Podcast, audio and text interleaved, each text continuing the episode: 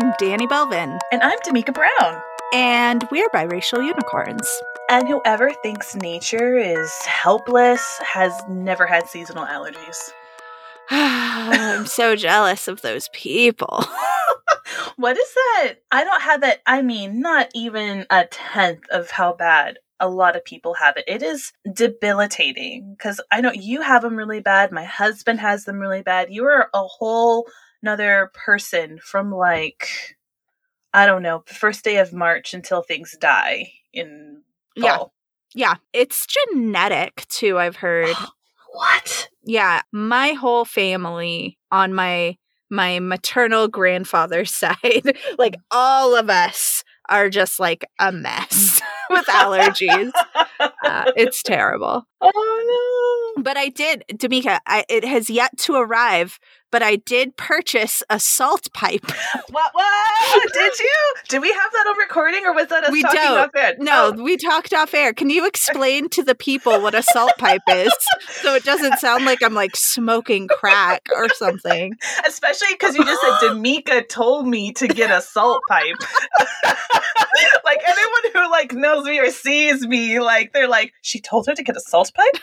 Um, actually, I have to give a huge shout out to my beautiful friend Glinda, who lives in England, who is a lovely woman. It's this device where you literally put salt at the bottom of it and you inhale. It's like an inhaler for salt. It's not the whole salt. It's just having the air come through it and it's supposed to help break up mucus. It's supposed to be really good for you. Some people put um, iodine in it just to kill everything if you get colds, if you have, uh, like I said, allergies, if you have an infection. I always get like uh, bronchial infections and things of that nature. And I used that and actually I found it to be quite helpful. And I used it on my daughter as well, who got really sick before lockdown. And between that and I got her a nebulizer, like that was great. So I hope it works. Yeah, I mean, like I, I told you when we had this conversation about it, I'm like, I will try anything. You know, I've done I've done all the things. I've done the honey, I've done the like region specific allergy tinctures. I've done Mm. I take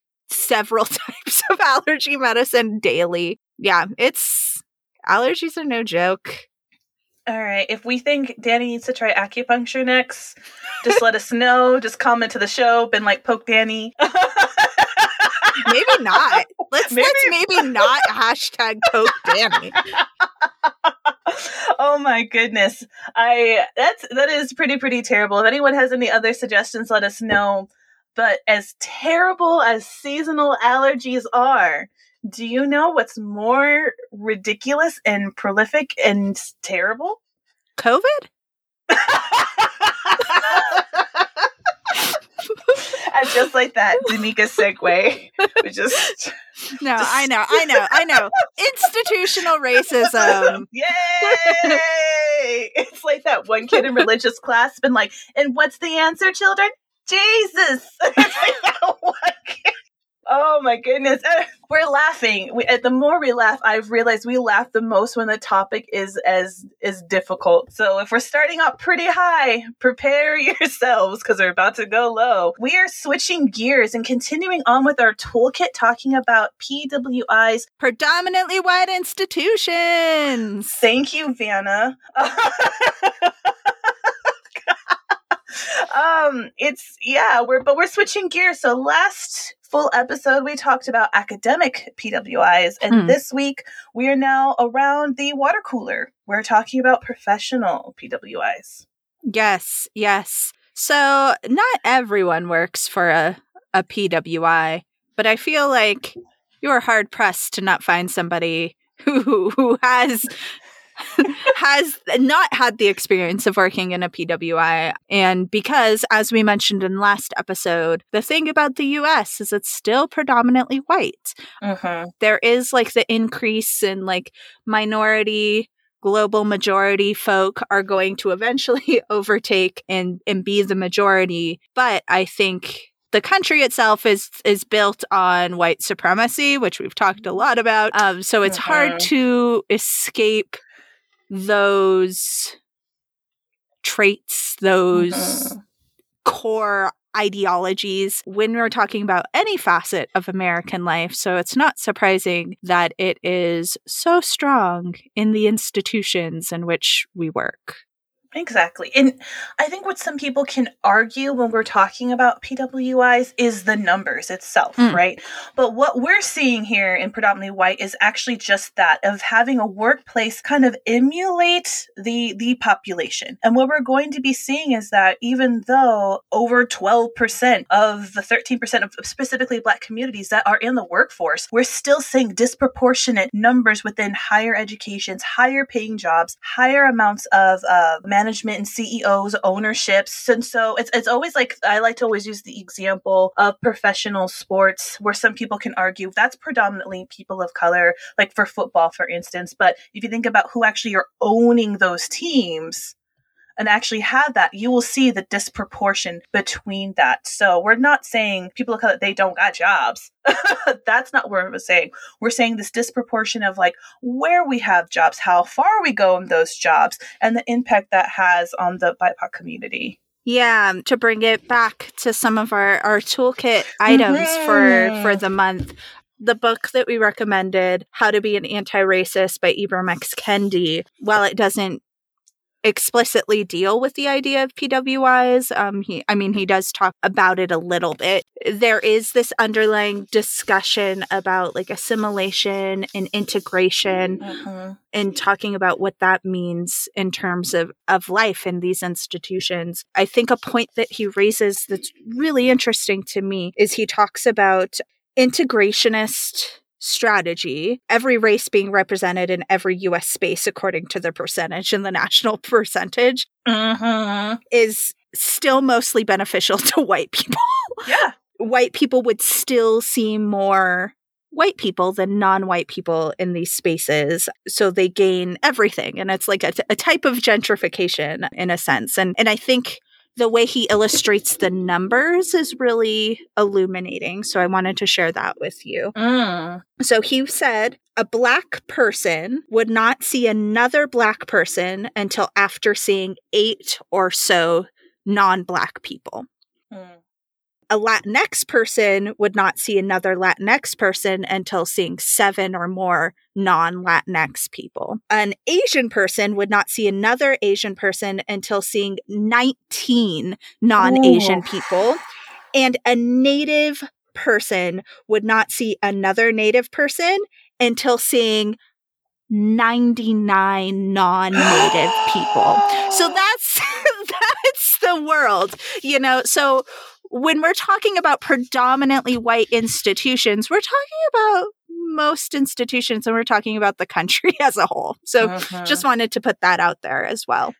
It is. I'm so glad you did that because we put it underneath this professional because it is that very linked from academic. But even when we were debating this, I thought about a lot of the churches that I went to. I was one of the very few people of color because I didn't go to predominantly black churches. Mm-hmm. Um, sports, things of that nature. Danny and I are both in the arts. And even though people might think the arts is a very liberal, inclusive area, I mean, I think we can both vouch that that's not our experience.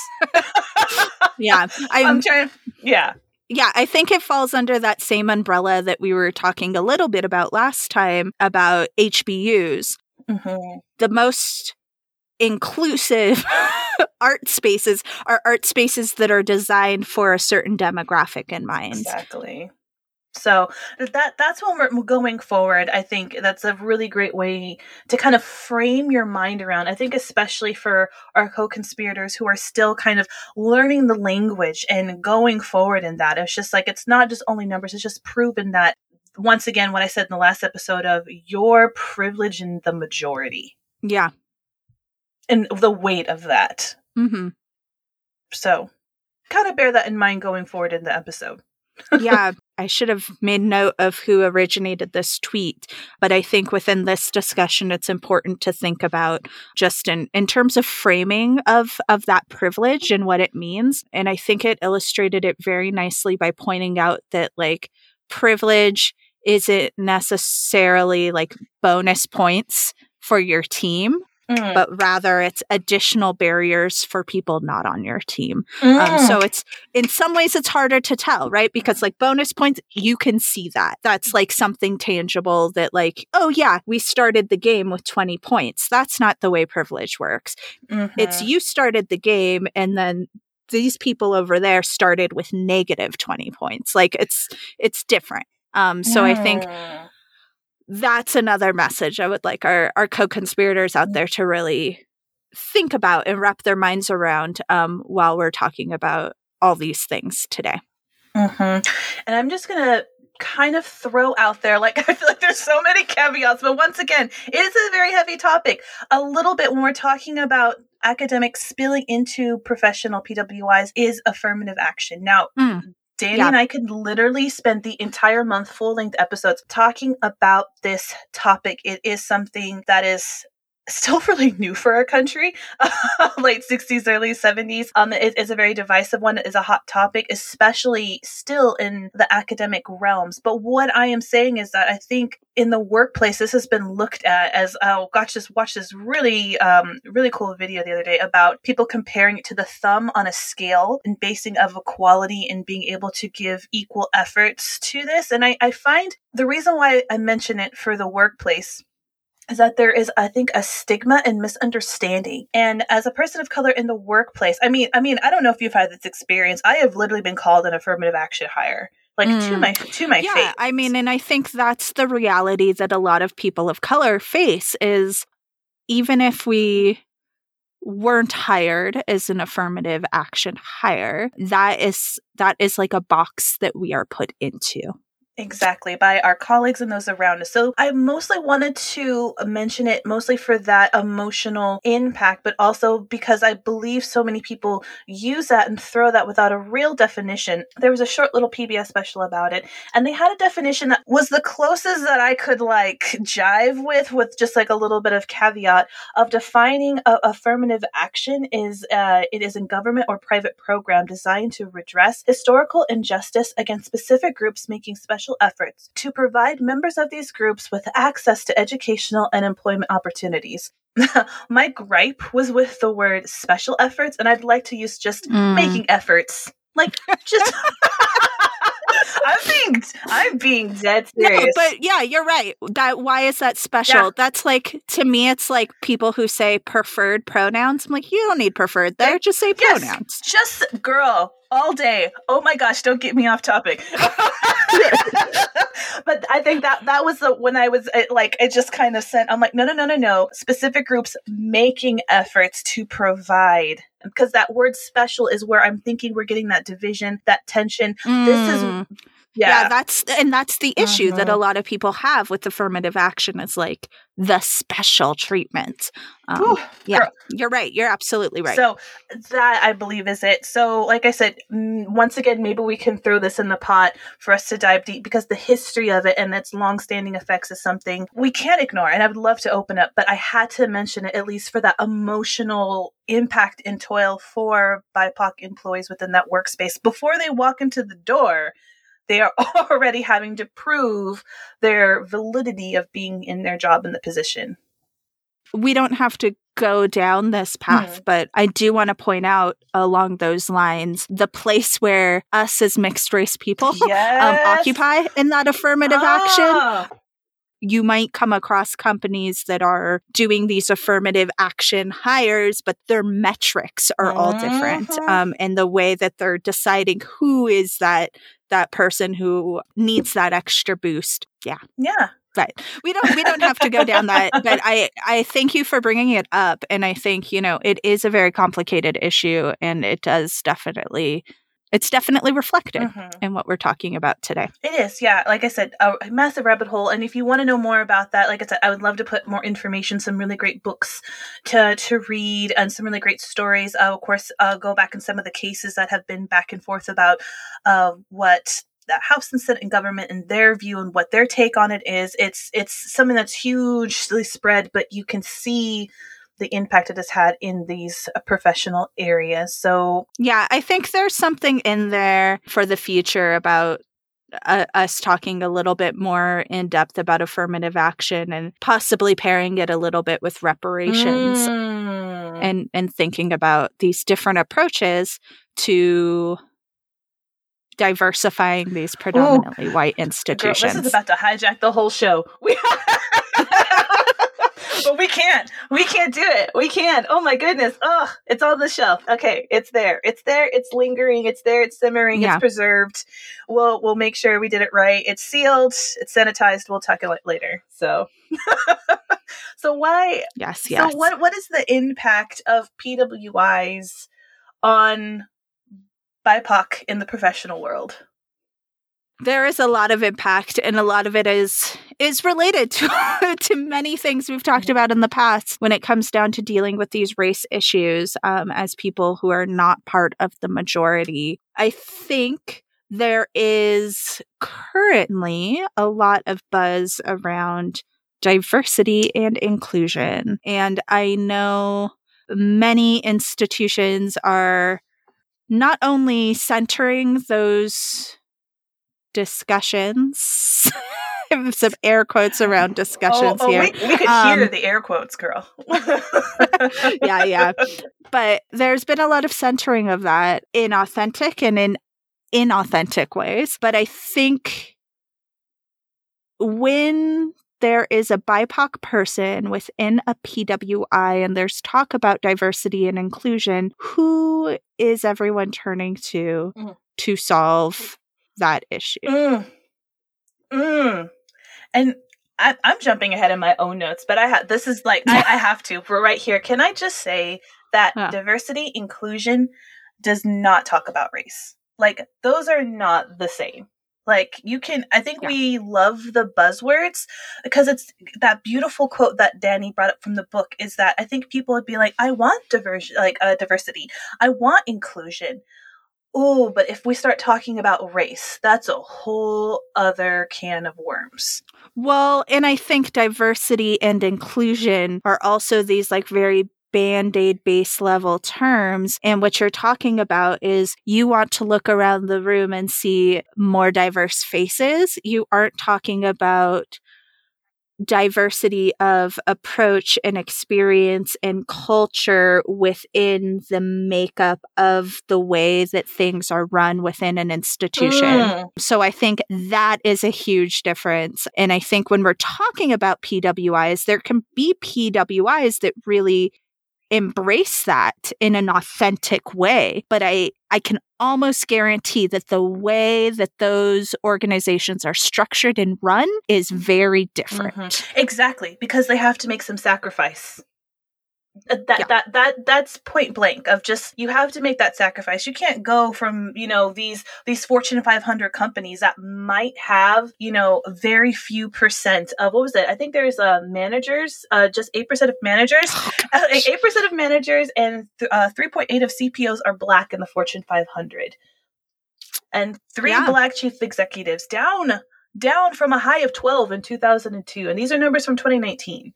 Right. And to go back to our the article that we were talking about last week and it talked about you can't just put Mhm. like a black CEO and then say, "Look at us. Exactly. We're diverse. Look at us. We've got this all figured out." Like it's not one person who can change the culture of an entire organization. Exactly. It's it's kind of like my issue that I took of course, obviously, not a fan of Donald Trump, but by saying like oh, the racism in the country is all because of Donald Trump is such a fallacy, right? It's not one person. Mhm.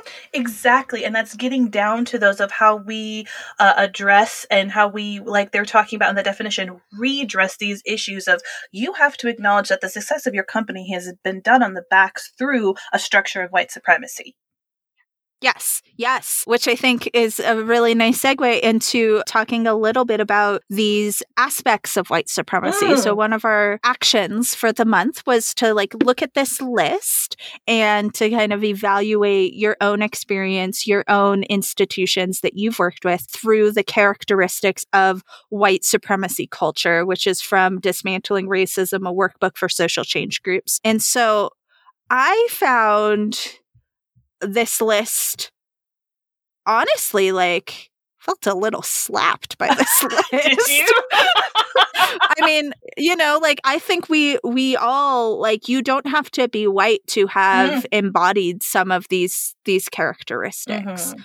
So the first one was is perfectionism, right? Mhm. Um and I think I myself am very very guilty of falling into this this trap of perfectionism. It's a tendency to also identify what's wrong rather than appreciate what's right. And if you've listened to this show, you know that I do this all the time. Um But it goes back to defending your spot. yeah. of who you are. Yeah. And I think that also goes back to once again that that toil of as one of the very few, if not the only person of any color in a workplace, you are also representing any person who ever has any kind of pigmentation that comes after you. Exactly. You're that, that Exactly. that door. You're supposed to be that person, and you put that weight on it. Now, is that justified of you doing that to yourself? No, but you cannot help but do that. That is, at least for me, Yeah. that's automatic.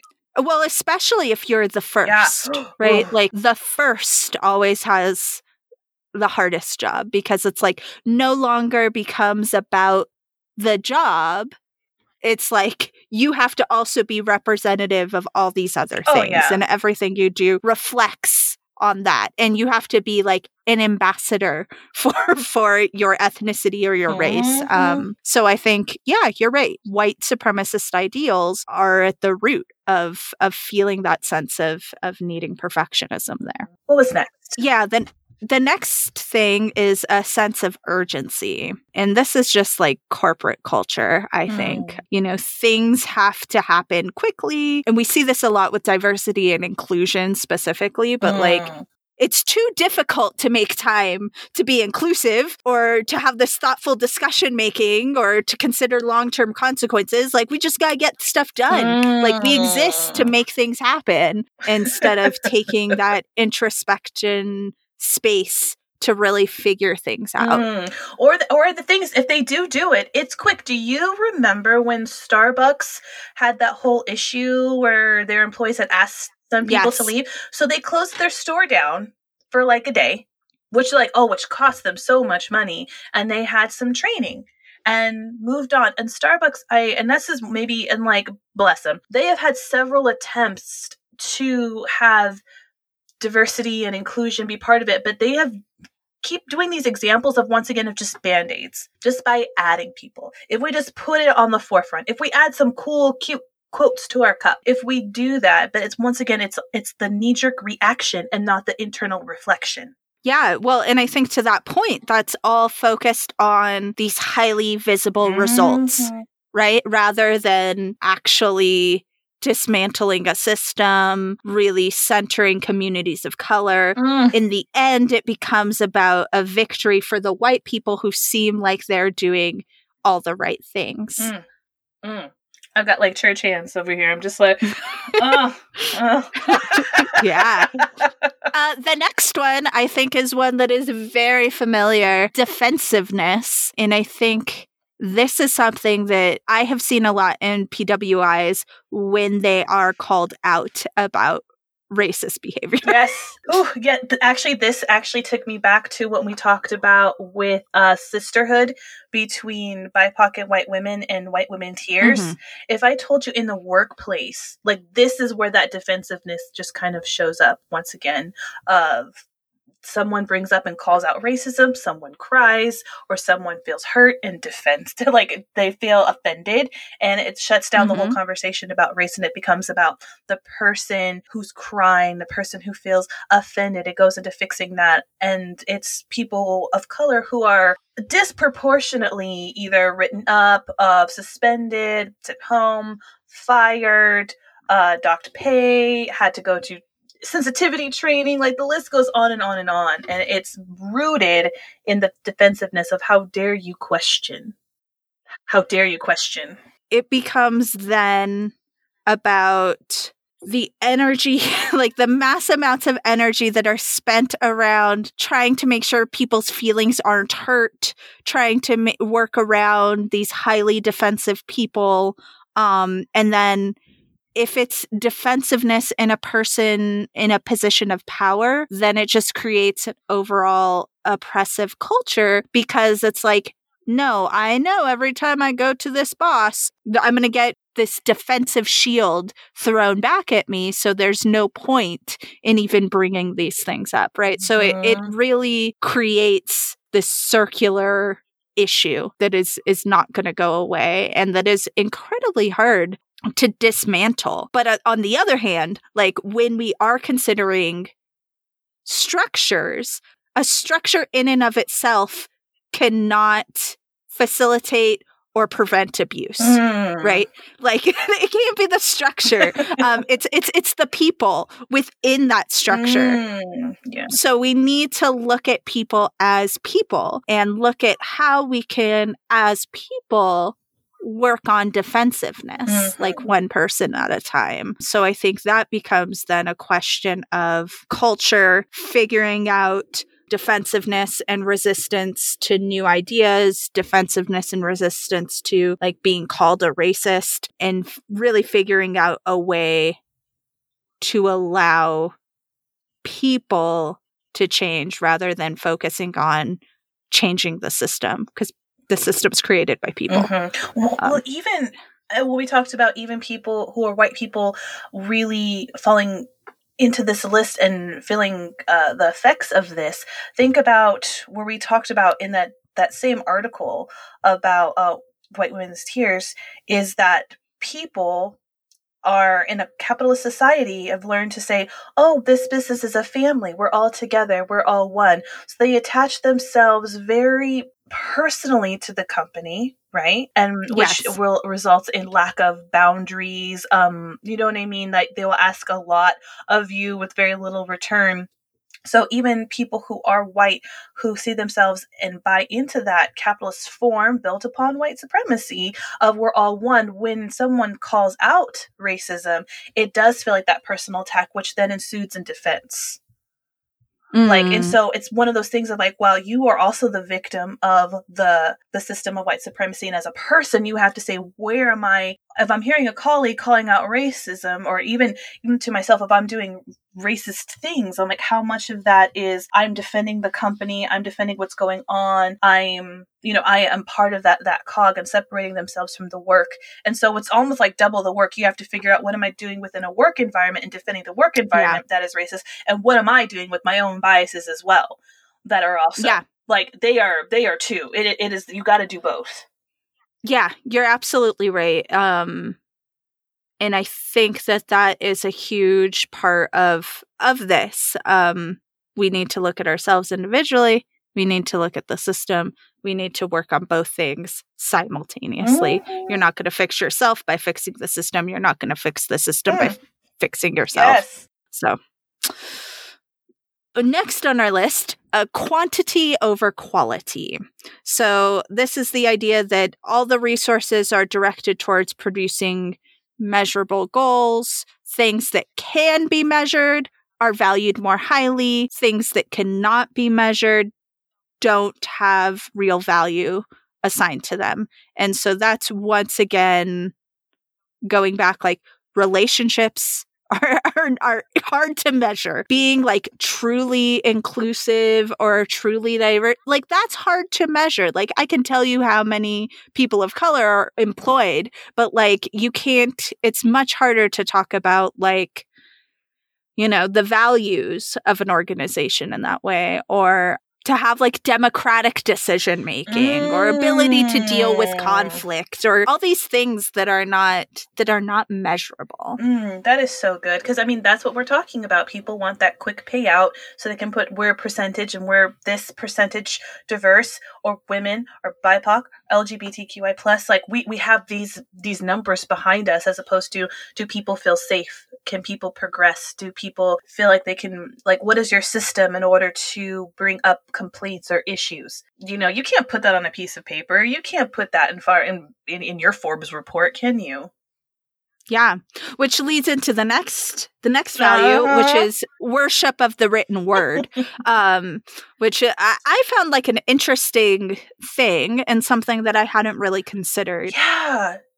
But a lot of companies, you know, the the focus is like everything has to be a memo, like everything needs to be taken into account and or written in some way f- to be like viable information and how that is a white supremacist attitude because those with stronger writing skills and documentation skills are more highly valued um, regardless of what their actual position is and as we've talked about before the education system is set up in a way to like lift up and allow like white people to really excel in those ways. And I say this as a very articulate brown girl. Mm-hmm.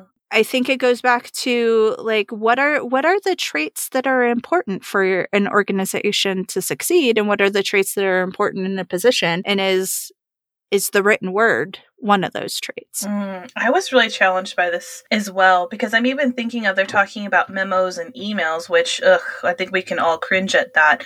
But even thinking of uh, you know having issues with employees of just being like the environment is toxic. Your tone towards me. I don't feel included. I feel like i'm not giving accounts that are worthwhile. I'm not giving the same opportunities but where? Where is that mm. written?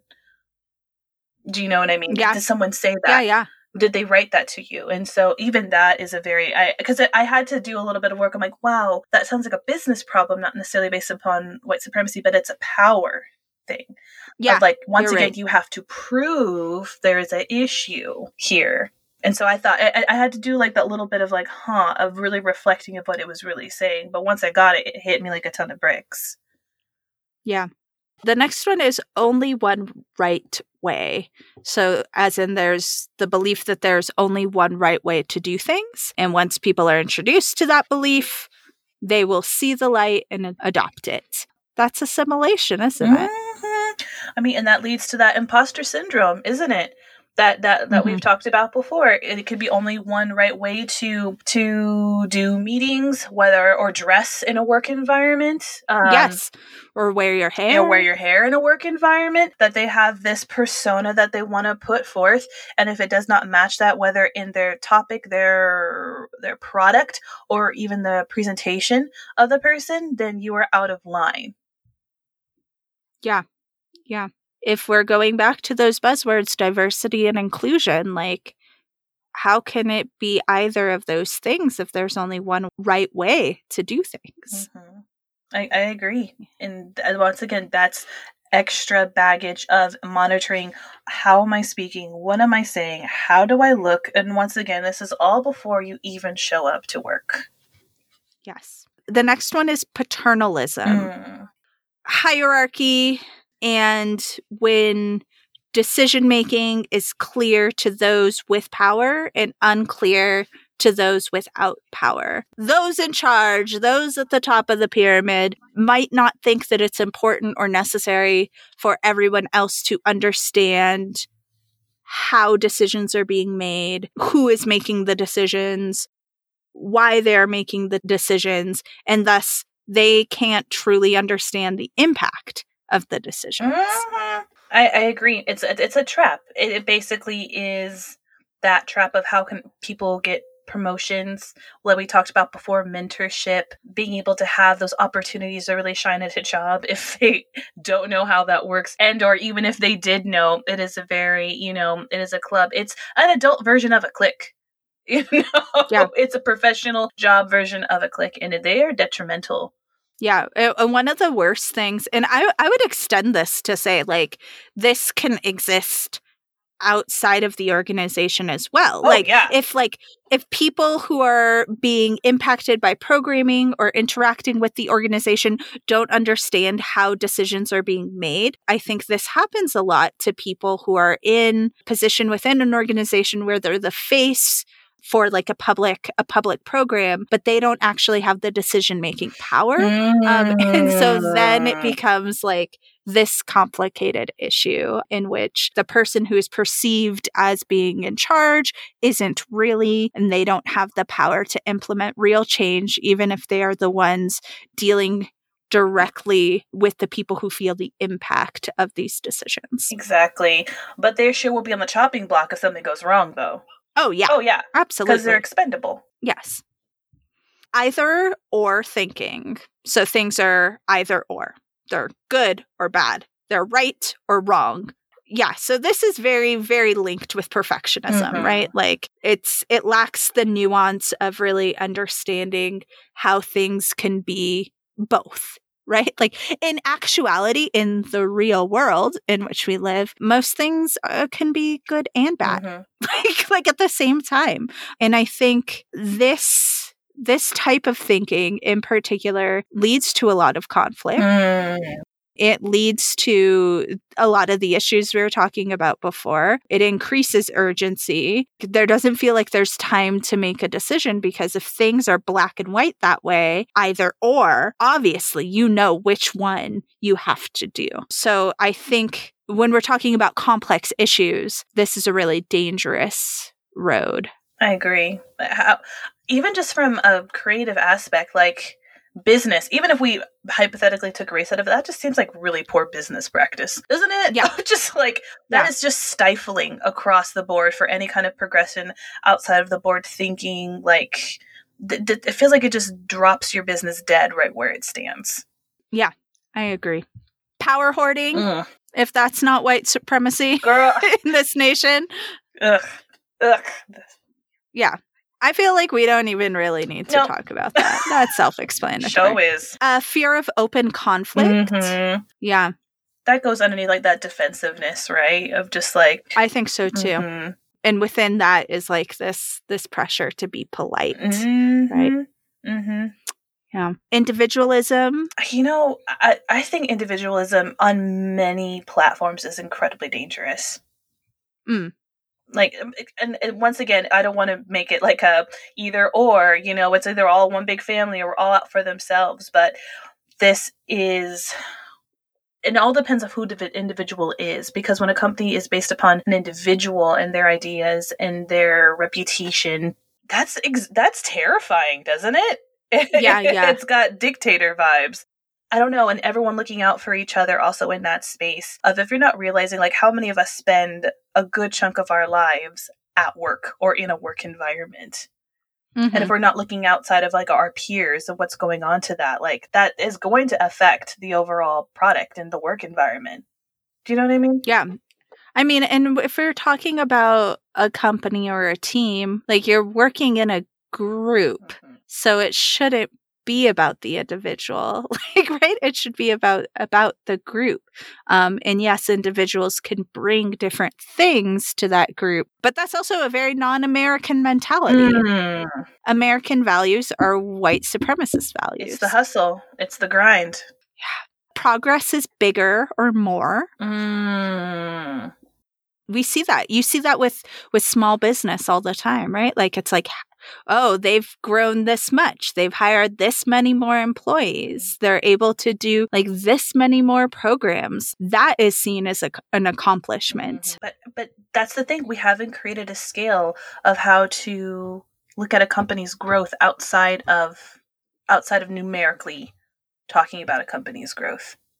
Mm, yeah what i do love about this list is it talks about seventh generation thinking Mhm. So, thinking about the actions of a group and how they will affect people seven generations from now. right? Mm. And so I think when you look at things with that sense of longevity, um, all of a sudden, like bigger doesn't feel as important.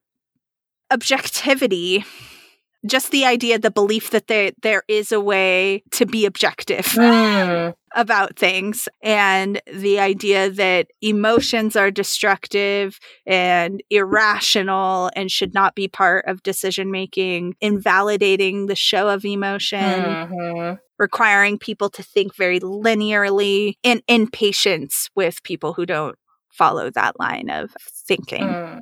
And I think this is this is something perhaps I struggle a little bit more with um, than a lot of things on the list because I think I've fought so hard throughout my life to like stifle emotion.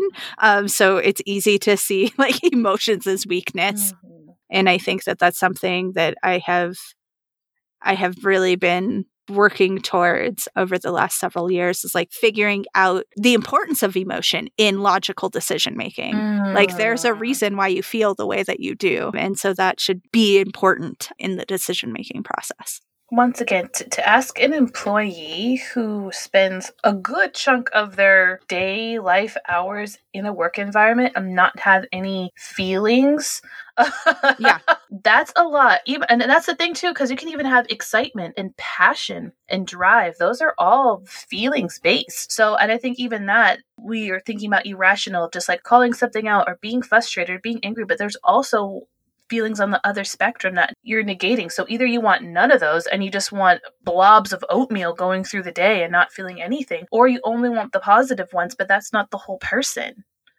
Toxic positivity. Mhm. Like that that on that scale is not great either. And but I think what you and I and maybe I don't want to pick on just our generation, but I was, you know, when we're talking about applying for jobs and working the job in place, feelings were not professional. Those words were not like looked at Yeah. to synonymous. We were just looking at if you have a grievance, there's a way to go about it. Once again, in the words, you know, write an, a very Mhm. a lovely email and making sure it's not offensive, making sure you don't, you know, start arguments. Like this word right here has a lot of the other things on their list that falls right underneath it. And it's you know the good or bad like what have i done? What things do i fall into that category? But yeah i, I think a lot of people are exactly where you're at though danny like of especially in a professional environment like where do my feelings fit professionally as fully complex, complete human beings, we have feelings. And I think our worldview is impacted by our feelings, by our experiences, by, by a whole plethora of things. Um, and I think when you latch onto this idea of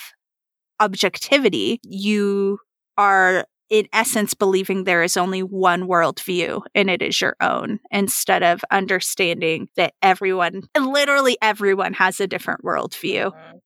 And so, in a truly inclusive work environment, it becomes your job as an individual to recognize that everyone's point of view is valid and it's your job to understand what their point of view is rather than forcing them to explain it to you. Mhm. oh yes And then the last one, the right to comfort. So that is the Mm. belief that those in power have a right to emotional and psychological comfort. So this is this goes back to the example you just provided, Davika, like being very concerned about not being offensive in your language. And I think we've talked about this a lot. It's like the whole premise of our show, right? Discomfort is the root of all growth and learning. Yes. So let's get uncomfortable. like we Mhm. can't maintain comfort. And what kind of professional work environment is it where you're constantly trying to maintain comfort? Like that is not going to be something that'll that'll grow and change over time. Yeah. and that's the part of workplace professional of PWIs in as a whole. Okay, I'm I'm gonna actually make a blanket statement. There we go. Is that BIPOC people are expected to walk on eggshells to Hmm, live in yeah. this place of tension, internal dialogue of doubt, worry, concern. Have this whole laundry list of things to go on to, but when they speak this truth, these things going on, and there's this hint of making other people uncomfortable, that is not okay. But it was okay for this one person, the person of color, Right. to live in that existence. It's shining the light on, it's like taking those rose colored glasses off, that this is not the reality for you all, even if you don't experience that. And these companies are being challenged that perhaps they need to make some actual real change. And the thing is, once again, it's that verbal dance versus the actual action stance is that they can once again tick that box and say yes we are for inclusion we are all for diversity because that's the easy comfortable thing to do Right. but the hard thing to do is actually have an open conversation about race Yeah, and what you're talking about is the goal of having a truly multicultural, multi ethnic, multiracial organization.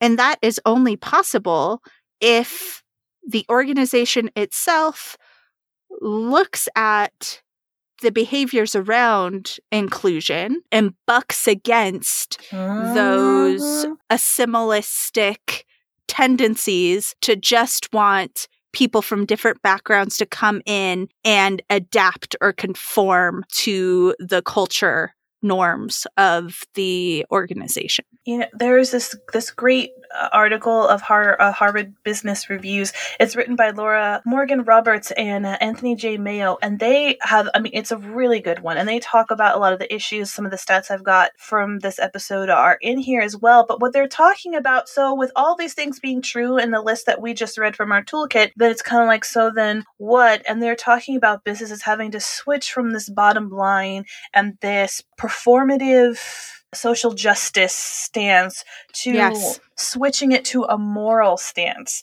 which Yes. is why it's so difficult.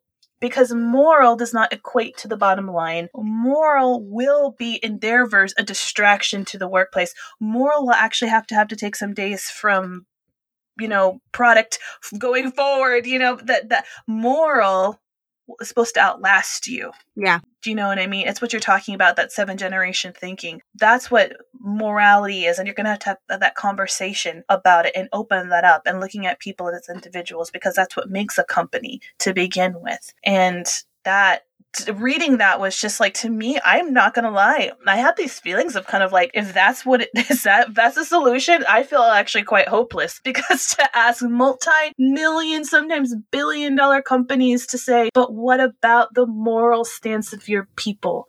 Like looking at them and just being like what is more millions and billions of dollars to you if you're not setting up for the generations to actually help with closing in the you know the financial racial gap you know helping disparage like and giving putting wealth back into the pockets of BIPOC people, the people that you have built, you know, you use their backs to build your business to begin with. Like, what does that look like to been like to look up to them and be like, but morally, you know? Yeah, we're constantly on the precipice of that whole system imploding on itself because of those reasons. But I Mm-hmm. know that is both like a pessimistic and optimistic view of the world, I know, right? like simultaneously.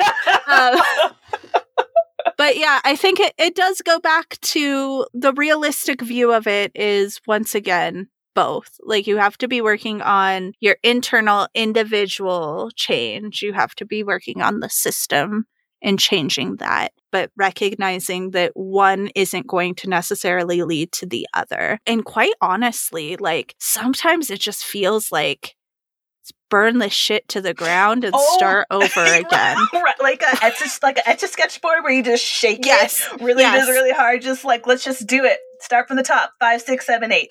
Like, Exactly. oh, it, Exactly. it feels too far gone. It's too ingrained. It's too Yeah. profitable. It's too profitable. Yes, yes, yes. And so then that goes back to speaking with your dollar. like us as consumers or us as like people who choose to go to college or choose to do this or choose to do that, like making those informed decisions about where our money goes Mm. is also really important. Is it going to change the world? Probably not. but I, I don't think it hurts the world. so No. I think when possible, when you have the privilege of doing so, figuring out how to talk with that money. Mm, because that's what it is, girl. Money does talk, and you have to let that lead. But uh, so that's what consumers can do when talking Yes. about PWIs. What do you think BIPOC people can do in these PWI professional environments? And this has been a realization I've had over the years, Mm, which is it. feels a little defeatist, but maybe maybe it's not. But I think the most important thing BIPOC people can do is survive. like I think I think yes, Yeah. let's keep an eye to changing things, but I think you can't change anything unless you're surviving. So Mhm. step 1 is survival. yeah, yeah, yeah. I can't. I. I can't. I can't even argue that you're you're completely right. And what does that look like? Which is some of the things we mentioned in our first one of like having community, having self care. Who who are you outside of this job? Your worth in that. That's real. Yeah. That's super real.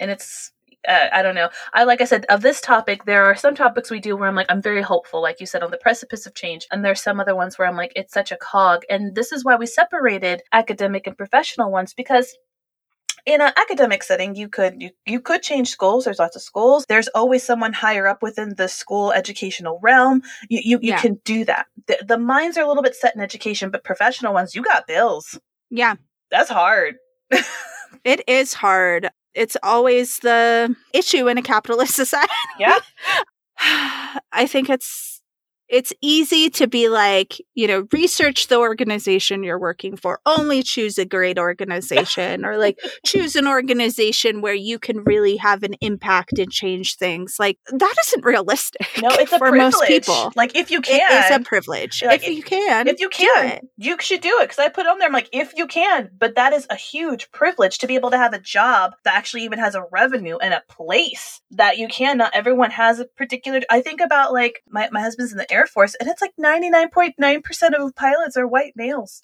Oh and if you actually go to become a pilot if it's a bipoc person only go where you can thrive and fly. Like where are you gonna go? Like where what are you gonna do? Like you can research Yeah, all I- day and you're not gonna happen.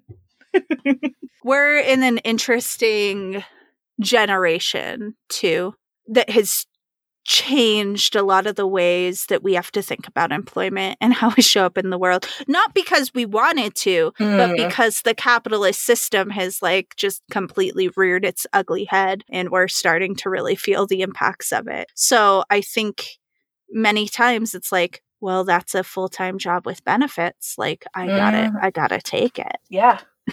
Yeah.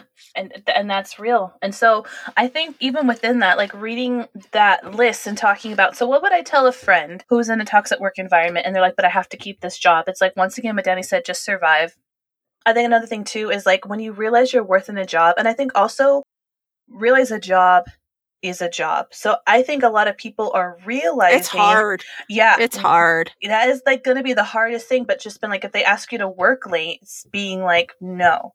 If they're like if they're asking you to do something that's without that your job description it's like no. And it sounds like i don't think i could do that. So this is not talking from someone who's very good at that. I'm horrible. I'm rubbish at this. But that's what they're saying. A lot of people have combating toxic demanding you know, now we're saying capitalistic, white supremacist built work environments is like creating those boundaries of what you would do with anybody who is just toxic and realizing what is this job actually was supposed to entail and what was I hired for. If they're going to say by that list that the written word is key, this was the description of the job that I was hired for. And if the written word is supposed to be high above all things, then bam, by the written word, you're asking me to do something outside of that.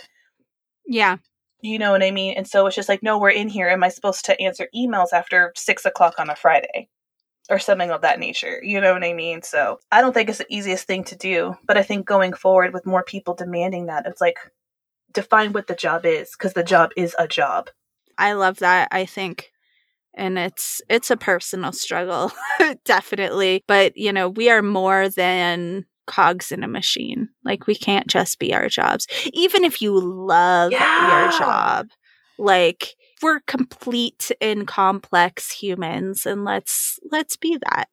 We don't have to be on for our job all the time. Mm-hmm. Which I think has only been more exacerbated by COVID. i agree. That more and more people are trying to figure out like actually pulling apart and separating themselves from their job and i think that's that it's practice it's practice just like self-care it's practice you know what i mean? Like downplaying negative talk it is a muscle that has to be worked you know we don't know how to dismantle the system. God, we i hope they didn't listen to figure out how to do it. This- yeah but i mean i i do think it's worth visiting that list that we discussed. They do offer a lot of suggestions for combating each individual item on that list. And i think you know in order for there to build change we have to dream and imagine what that change can be. Mm. In order to take steps towards it. So that's an important thing that we haven't we haven't discussed too much, but I think is worth throwing out there is like visioning and then working back and being able to name what are the components and the things that make that vision that can make that vision Mm. real. I do like that the what if kind of life of like what if I had a workplace that saw me in my totality. Yeah. Yeah. And like, you know, Some people have vision boards or chalkboards or whatever. And if that helps you write that down, Yeah. I'm not buying into the white supremacist notion of the written word is everything, but I'm not judging you if you are. Look, look how she already used that. Look how she already weaponized that already. You guys, I just love her. I just, she didn't even blink. I'm just letting, I can see her. Girl didn't even blink. I'm just kidding. I'm just kidding. But uh, I really do like that. You know, like, we never, the truth is, to at least for me, I look at this issue and I'm like, it seems so big and it seems so much bigger. But I liked at least starting with the questioning the idea and what would that look like, and starting once again, like with yourself of what that looks like. For our co conspirators, it's doing that work and like you said doing that in tandem work of introspection and also looking at your pwi that you inhabit for our unicorns looking at even like our own privileges within that and uh, and what that means for us and also our, our struggle and having community going forward but also daring to ask what if Mm. and that that in itself takes a lot of courage and i hope we've created a space and had an episode where at the end of it you don't leave there being like well what am i going to do but leaving there saying what what if and i i actually find that really encouraging Um, shall we shall we switch gears? Move Um, towards wrapping this up? i think, I think we probably should What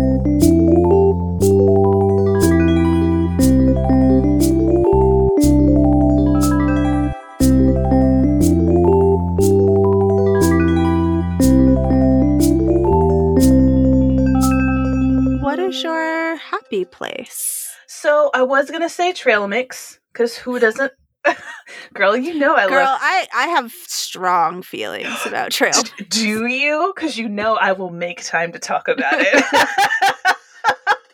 because i would imagine like you have to make your own like a starbucks trail mix is not gonna hit it's not It's hard to fi- it's Yeah. hard to find a good one, right? That's Mhm. like gonna hit check all your boxes. yeah and you need all those boxes checked if you're gonna have a snack like that so i don't i don't know i don't because i don't like peanuts so that is yeah, me neither. oh my goodness we're meant to be I mean, I I like peanut butter. I Yeah. like a peanut M and m but Yeah. I don't want I don't want like bits of peanuts in my trail mix. It's like the cheap filler nut. yeah i know Give me exactly. those cashews. Give me those cashews.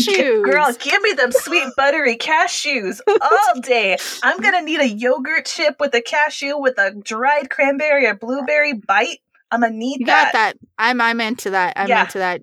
Get your raisins and your peanuts out of my trail mix. I know. It, you know what? I wouldn't mind the raisins if they were not orphaned raisins. Like, where are they buying They're the reject raisins. Exactly. They're the raisins not good enough to be put in a raisin box. Exactly. They're just like, you can't be in our red box. Get out of here. You'll never be a California raisin. You're a trail mix raisin.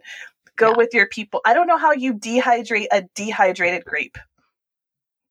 I don't know. They've- Science. Science. Anyway, I was going to say trail mix, but then. but, but then I looked at the calendar and realized by the time this comes out, my anniversary would have passed. So yeah, my anniversary is on the on Friday of when we're recording this. So The Friday before this episode comes out. yeah, exactly. The day after tax day. so yeah, I've been married 11 years with my husband. Congratulations. What is the 11 year anniversary gift? Because I know you know, girl. It's iron. Tell me. it's iron. I don't know because there's a new list too, but it's iron. And you want to know how I? The only reason why I know, my mom sent me an iron rose. What? She's. I love. Where did mom. she even find that? I, my mom's amazing. She finds like, but she did get us these cute little spoons that say like, "I wanna, I would love to have coffee with you forever," because we both love coffee. So we have Hmm. little spoons. She is like the knick-knack, paddywhack, give a dog a bone queen. She, my mom, can find such unique little knick-knack things that are just like that just that just there she that's her thing and she's so good at it and i'm not i'm not good at that and it was just like i got this box and it was quite heavy it's an iron rose nice. so In my mind, it's just like iron ore from Stardew Yeah. Valley, which doesn't even look like iron. Like iron isn't that color, but that's what comes to mind. Exactly. But iridium from Stardew is what I will always think iridium looks like. And if it's not purple, then I don't want it. Yeah, yeah, Exactly. I agree. I agree. so what what is your what is your happy place? Okay, here we go. Mhm. Uh TV show. I watched this TV show called Life Beyond Death, Life After Death. Have you seen this on Netflix? No, no, no, no, no. No, go on. This, go so on. this was recommended to me by a friend, and it is all your unsolved mystery paranormal vibes to tide you over until we have more unsolved mysteries. So I highly recommend checking it out. It's like communicating with the dead, like a deep dive into psychics, uh, past lives. It's brilliant. I love it. Mm, I'm like already full just by the description. I'm I'm excited. Especially like if you if you suggest a show, like you really mean it because you're not a TV Yeah. person. I mean, I it's you know, it's not like a life changing show. It's not a show that I'm going to go back and rewatch. But I'm like, when you have the need for some unsolved mysteries and I you don't have any new ones, I recommend this show. That's and so also, creepy kids who remember past lives. I'm here for it all day. all day. All right, Yeah. I'm, I'm already like trying to figure out in my calendar when I can dedicate a good amount of time to do. I'm like, when when can I sit down and do a little mini Yeah. binge? All right. Well, we'd love to hear from you. We'd love to hear all your thoughts and feelings about this month's toolkit and Mhm. today's episode. You can let us know via email biracialunicorns at gmail.com. You can also find us on social media. We're on Instagram and Facebook at biracial unicorns, and we're on Twitter at biracial magic. Damika, are we going to start a TikTok channel? You Should know, we be doing that? you know, girl, you know, I've been doing my research about TikTok of like what does that look like in the podcast Her research, her research about TikTok is just consuming all the TikToks. I am actually so proud of myself of just the discipline that I have because it can be a deep dark hole. I'm just letting you Yeah. know that it I feel be. like that's all social media, but I, I want to throw it back to listeners Yes. and and find out where you would like to see more of us. Um, we're pretty heavily on on Instagram, but we're open to exploring different things. I know there's a lot of uh, podcasts that utilize YouTube. There's podcasts that utilize TikTok. There's Mhm. podcasts over there on Clubhouse. Like, let us know how would you like to connect with us. Oh, that's a really, really good one. Yeah. Maybe we can even do like a story and ask. We'll do that. Yeah. We'll do that. We, but people you can also follow on the Instagram. We want to give a huge shout out to Deli Pop Art, who's made our very iconic unicorn. Please go check out her stuff. Please go buy her stuff. Please comment on her stuff because it is legit. We also want to give a huge shout out to Joseph Scott, who's done our amazing intro and outro music. We want to give a big hip hip hooray to So Smith Photography, who's done some of the very few photos of us we've been together. So please go check out their stuff. Follow them. Uh, actually, if you're in like Oklahoma area, you can actually go and get some photograph uh, photos done by So Smith Photography, and you can also just like fly her out. She's worth it, y'all. also, Yes. if you want to support us, the best way you can do that is uh, rate us on whatever platform you're listening to us on, and write us like a review, even if it's just like, "Hey, girl, hey," like we would. That really helps. Shout out! us. I saw we got a new review that was like a lot of emoji, and I was I was there for it. Was it? Yes. Just like maybe like even talk about your favorite episode in emojis. Just oh, I love it. isn't it really cute? Yeah, just just shout that out to us. We would so appreciate it. That helps us more. If you feel like financially supporting us, um, we don't obviously make money doing this, but you can buy us a cup of coffee and we can put it towards holding all of our podcasts into a space in the imaginary cloud. Um, it's we would Yeah. really really appreciate that. But of course, you know all the ways to get a hold of us linked in our bio stuff. Yes. All right. We will be back next week with a mini-sode, and we are inching towards our our next month. So get ready for a new toolkit to drop on May first. So this this one's good. I'm ready. Yeah. I've been You're waiting. gonna for this you're gonna like it. Yeah. If you're on the internet, you're gonna like this. Oh, oh my goodness. Yes. Tease, tease, tease. Tease tease. All right, y'all. Take care. We love you very much. Mm. Peace. Out.